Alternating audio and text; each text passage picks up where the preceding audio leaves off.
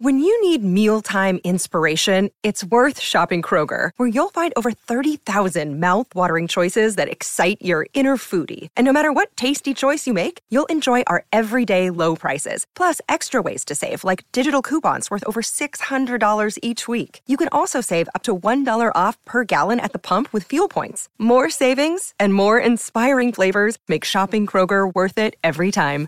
Kroger, fresh for everyone. Fuel restrictions apply. Special guests tonight on the global game will be Adelaide United keeper Joe Gauci and Sydney FC midfielder Max Burgess. So, as I pointed out, and Simon will be joining us soon, the currently ranked 27th Socceroos in the world will continue to have Graham Arnold uh, leading them for the next four years. So, this news came out yesterday and it was rubber stamped yesterday afternoon. The end of 2026, so takes you through to the next end of the next World Cup cycle, but also overseeing the other levels below the Socceroos levels, and that is an important one. So too confirmation that Stadium Australia, so out there at Homebush, will be the opening match of the FIFA Women's World Cup, starting in July, and it'll be Australia versus the Republic of Ireland. It was set to be at Allianz Stadium, but it was a no-brainer in the end, wasn't it? Allianz might be nice and shiny and new, however, it ain't as big as Stadium Australia and the tickets um, that will go on sale will be, and that have already been on sale rather, will be notified that there will be a change and they'll get more people. It'll be a bigger stage. So that was an obvious one. Simon Hill is on the line. Good morning to you, mate. So, Graham Arnold, the deal's done. In your opinion, good deal. Four years takes us to the end of 26. Uh, it's a very good deal, particularly for Graham Arnold, and especially if you uh, if you believe the amount of money that's uh, been put in front of him. Uh, but yeah, look, uh, you know, on a serious note, I think Arnie's earned, uh, you know, that extended contract. Um, the, the four-year cycle obviously takes him to the end of uh, the World Cup in 2026, which will be in the US, Canada, and Mexico. Um, and yeah, I, I, don't think uh, many people will, will have too many complaints after what they did in Qatar, however surprising it might have been uh, at the time. And this gives uh, you know the national team the chance to have continuity. The players you know clearly love Arnie and respect him. Uh, he he knows the game in this country inside out. And I guess the you know the other thing, and this is not being disrespectful to Arnie, but the other thing uh, from Football Australia's point of view is if they if they weren't going to renew the contract, where else were they going to go? Yeah. Um, and domestically, I don't think there are an awful lot of other candidates that would you know stand out uh, which means you're looking at overseas, which can be disruptive, can be expensive, uh, and is normally a short-term fix. So I, I, think it makes sense for all parties concerned. Uh, the, the, one thing I, I, worry a little bit uh, for Arnie, you know, on a personal level, is that had he uh, gone elsewhere on the back of this, you know, his legacy would be secure. Now we all know that football goes in cycles, and uh, you know, he's king of the hill at the moment, and rightly so. If they have a poor Asian Cup, you know, he'll he'll be back under pressure. But that's just the nature of football, mm. and uh, I'm sure Arnie understands that. He's he's been in this game long enough to know it, and uh, I, you know, I, th- I think overall it's it's a good uh, deal for him and a good deal uh, for the national team. Jimmy Smith is going to have a chat with Graham Arnold on his show a little bit later on this afternoon, so I guess we'll get more answers. But did you hear, and, and we had this chat the other week, didn't we, about okay, if it's not Graham Arnold, then who for the Socceroos? But what mm. about the flip side? If it wasn't the Socceroos for Graham Arnold, did you did you get any insight into where perhaps he, he may have landed another job? Well, I mean, he said he had interest in Europe and uh, in Asia, particularly I think the Middle East.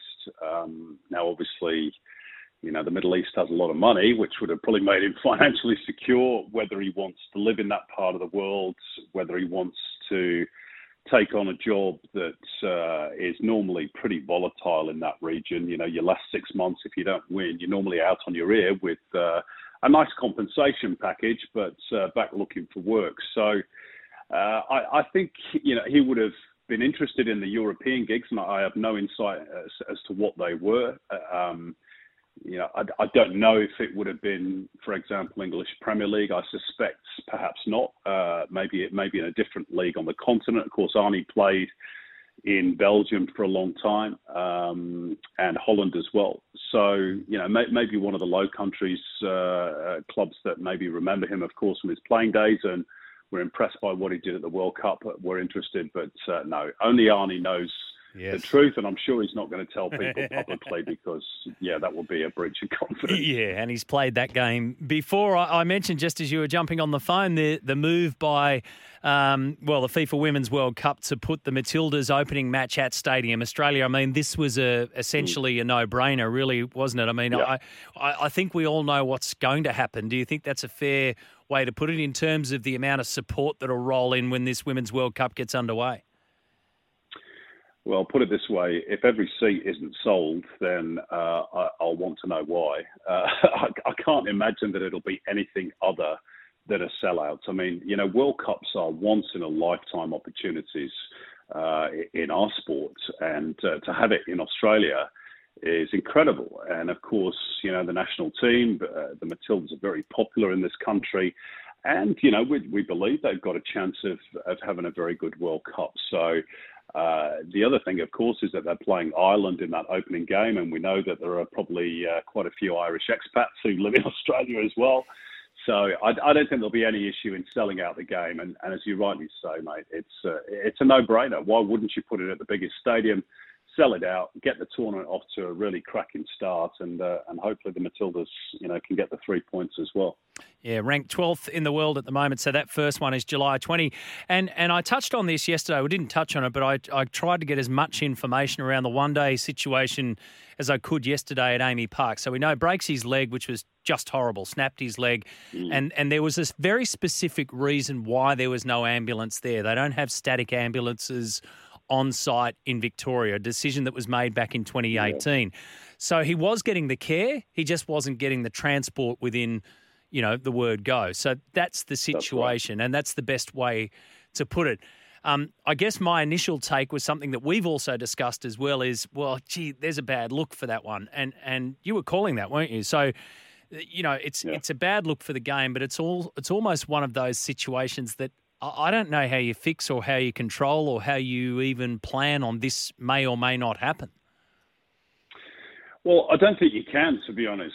Uh, you know, all the information that's come to light, and obviously this is a situation that thankfully doesn't happen uh, too often. Mm. Um, but all the information that's come to light after this event uh, was news to me. You know, I'd, i always was of uh, the assumption that ambulances were necessities at uh, sporting events. Now, clearly that's changed, at least in Victoria, uh, since 2018. Yeah. Uh, and probably exacerbated by the pandemic, where you know those ambulances are needed for life-threatening situations. And look, that's probably fair enough. I, you know, I'm no expert in in the, the resources of the health system, um, although the, the, one thing I do know is that it's very, very good here in Australia, much better than you know what I was used to in, in the UK, for example. And that's no slight on the NHS, by the way. It's just resourcing. yeah. um, but you know, it did seem an awful long time that Juande had to wait.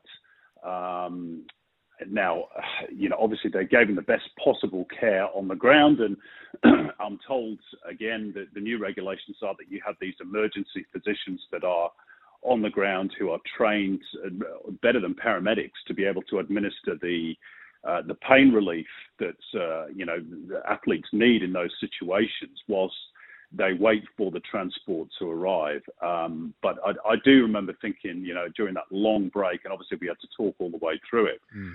That uh, you know, you're thinking, well, where's this ambulance? You know, it should it should be here by now. But um, look, I'm not going to criticise the health system. That they, they do a wonderful job, and uh, you know, all, all I know, or, or, from what I've learned over the last 24 hours, is that Juande had his operation that night in Melbourne, and uh, it was a success. Uh, hopefully, was comfortable because it was it was a horrible, horrible yeah. moment and uh, you know hopefully he can he can resume his, his playing career at some point in the future. Yep, yep, well said. All right, you're back on tonight. Broski will be with you. Uh, Joe Gauci and Max Burgess, special guests on the Global Game. Have a good show. That's it. Cheers, mate. Have a good week. Simon Hill joining us there. Let's have a listen from Graham Arnold yesterday when the ink was put on the paper. Um, the four year was it six mil, uh, and why he decided to stay with the Socceroos.